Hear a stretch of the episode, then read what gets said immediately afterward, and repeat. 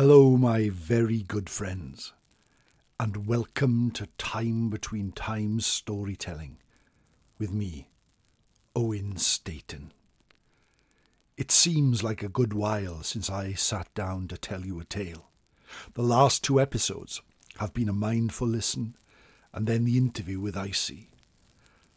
I'm really glad that you all seem to have enjoyed them. The feedback I've had has been lovely.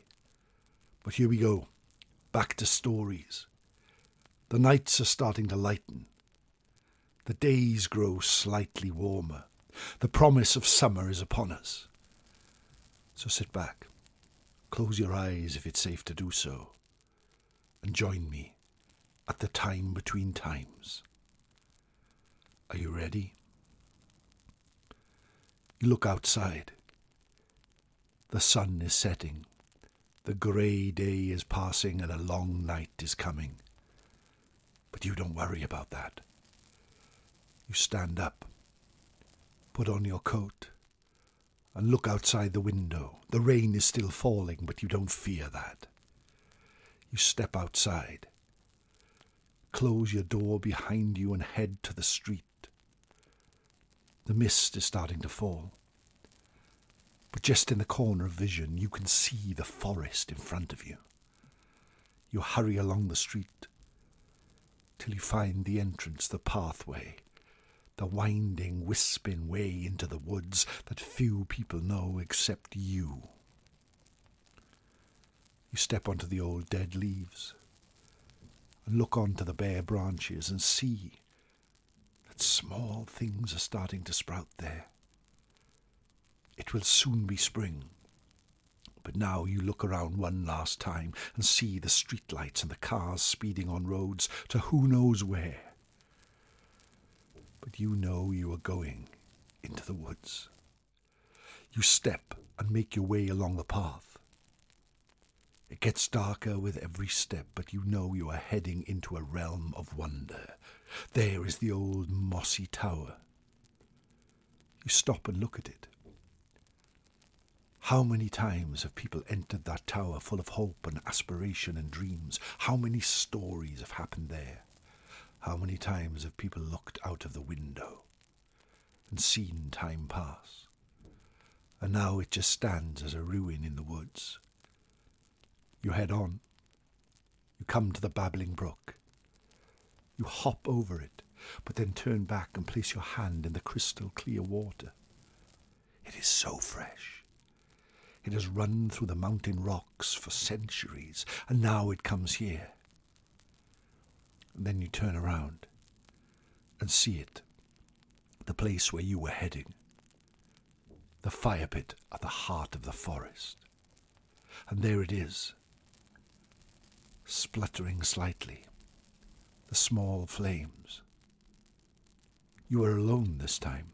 You are the first to arrive as you step into the clearing, other people start to gather, figures coming from the forest, stepping from the shadows. Friends, family, people you see regularly and people you have not seen for a long time. You greet them heartily and take your seats by the fire pit. Food is shared, drink is passed around and you look up into the sky and see that the sun and the moon share it for such a brief period of time. For now is the time between times, the time when it's neither night nor day, but the sun has gone and the sky is grey, the time when the veil between our world and the fairy world grows wafer, wafer thin, so thin for a moment and just a few moments you can reach into their realm, and for a few moments they can reach into ours. Now is the time that people see lights in the sky. Now is the time Let people see the Tylwyth Teg. Now is the time. That people see ghosts. Ghosts of the past, the present, and the future. But all are welcome, cause now is the time of story. The storyteller brings something special this week. A tale not far away from where I sit, but it happened a long time ago. In a farm in the heart of Wales, where the sun always seemed to shine, there lived a young girl called Siwan. Every day she would wake with the break of dawn and walk out to feed the animals. Every day she would milk the cows. Every day she would make sure all her chores were done, and she would return and sit under a tree with the sun above her and read stories and tales of heroes of old. She was lost in her thought, but as happy as happy could be. But as the years passed, Siwan, who worked for her parents, thought there must be more to life. She had never travelled past the mountains of the valley in which she lived and wished to do so. So as the sun set one night, as they sat in the kitchen by the hearth in the farmhouse, she asked her parents if she could travel, travel for a year.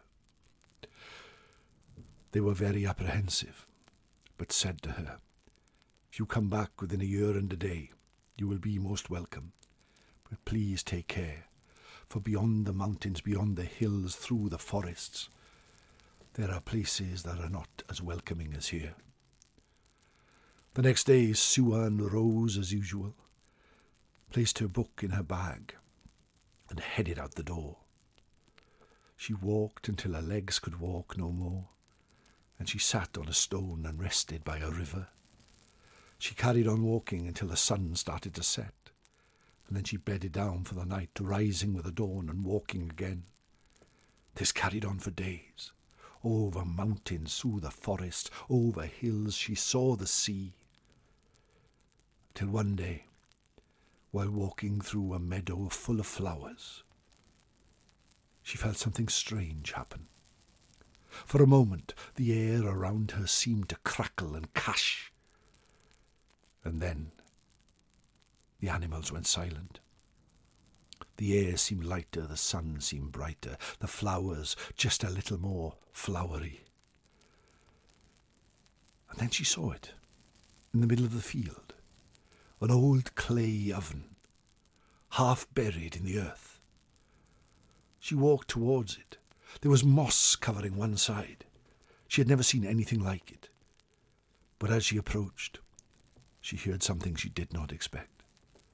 From within the oven, a voice, a small, tiny, tinny voice, lost in the oven. Help me! Help me! it cried. I am coming, said Siwan.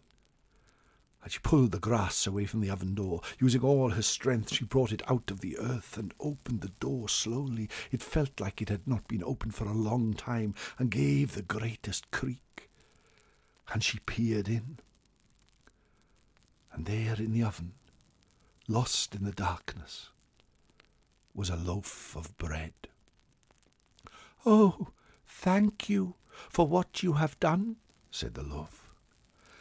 An old witch locked me in here seven years ago, and I have been stuck in the darkness, but now you have freed me.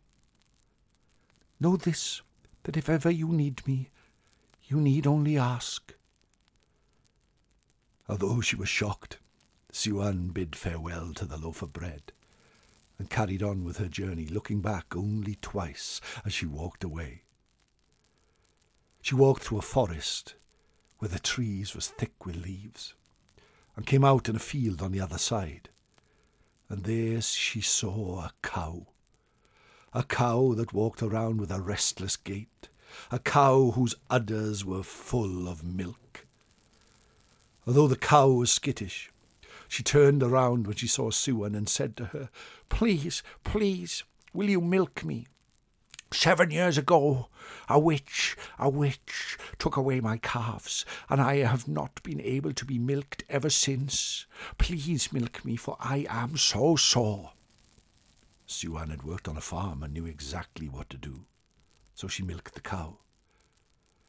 Such was the relief on the cow's face that it turned to Siwan and said, I thank you, I thank you so, so much. I thank you, I thank you for everything. And if you ever need any help from me, all you need to do is ask. Siwan thanked the cow and made her merry way along the path. This was truly a place of wonder. The animals spoke, the fishes talked, the birds sang in the trees, the plants even seemed to look around. She had entered a magical realm for sure. And as she carried on walking, she entered an old orchard filled with trees. As she stepped on the lonesome path amongst them, she seemed to hear them sing and speak. Then, in the middle of the orchard, she saw a tree that's branches were weighed down heavily, heavily as they were full of apples. Hello, said the tree. Who, you passer-by, please, please help me. Seven years ago, a wicked witch chased away everyone from the orchard and now my branches are filled with apples, and they will not be picked. Please pick them.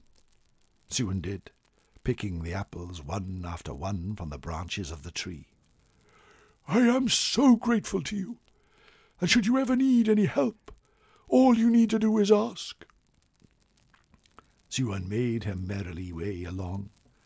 She travelled for many more hours, and there, tucked in amongst the rocks in a ragged valley, she found an old cottage.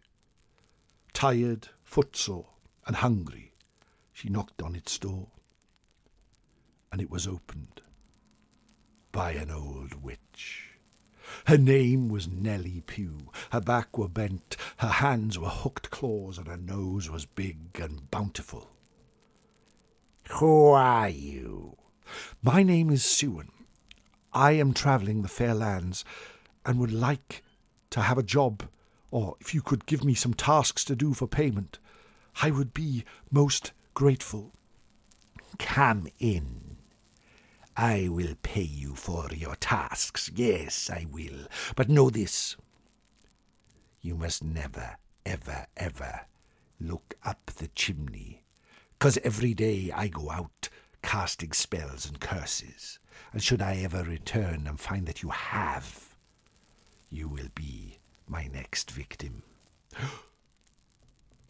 Siwan worked for Nellie the witch. The witch was cruel, but paid, and Siwan did her tasks cleaning, making sure the grass was trim, making sure the flower beds and the herbs grew. Days turned to weeks, weeks turned to months. But one day, the girl who was often lost in a book became bored, and as Nellie was outside, she peered up the chimney. And there in the darkness, glowing amongst the gloom, she found a small bag. An arm's length away, she reached with all her strength and pulled the bag down to find it filled with gold. Enough gold to look after a family, look after a village, look after a town. Siwan was a kindly girl but knew the unhappiness the witch had caused in the lands nearby, pulled the bag, and ran from the house. She ran across the field, she ran across the river, she ran across the nearest hill. But then behind her she heard Nellie's cries carried on the wind. I have been stolen from! This girl that was in my home will now be cursed when I catch her. Siwan ran, the fear of the witch was strong. She rushed through the forest until she came to the orchard. And there was the tree. Jump up! Jump up in my branches and hide, said the tree, and Siwan scampered up the branches and hid there as Nellie came by. Have you seen this girl? said Nellie. No, I haven't, said the old tree. Nothing has passed this way. When the witch was gone, Siwan climbed down and ran until she came to the cow. She felt that Nellie was still behind her, but the cow said, There, hide, hide in the grass, for you will not be found. Again, Nellie Pugh came after her, and again the cow said, I have not seen anything. And Nellie ran on. Siwan then came to the oven, and there was the loaf of bread, living happily on the field. Hide over there in the flowers, said the loaf, and let me handle this. Siwan hid down, looking and peering through the grass, as Nellie Pugh approached the oven.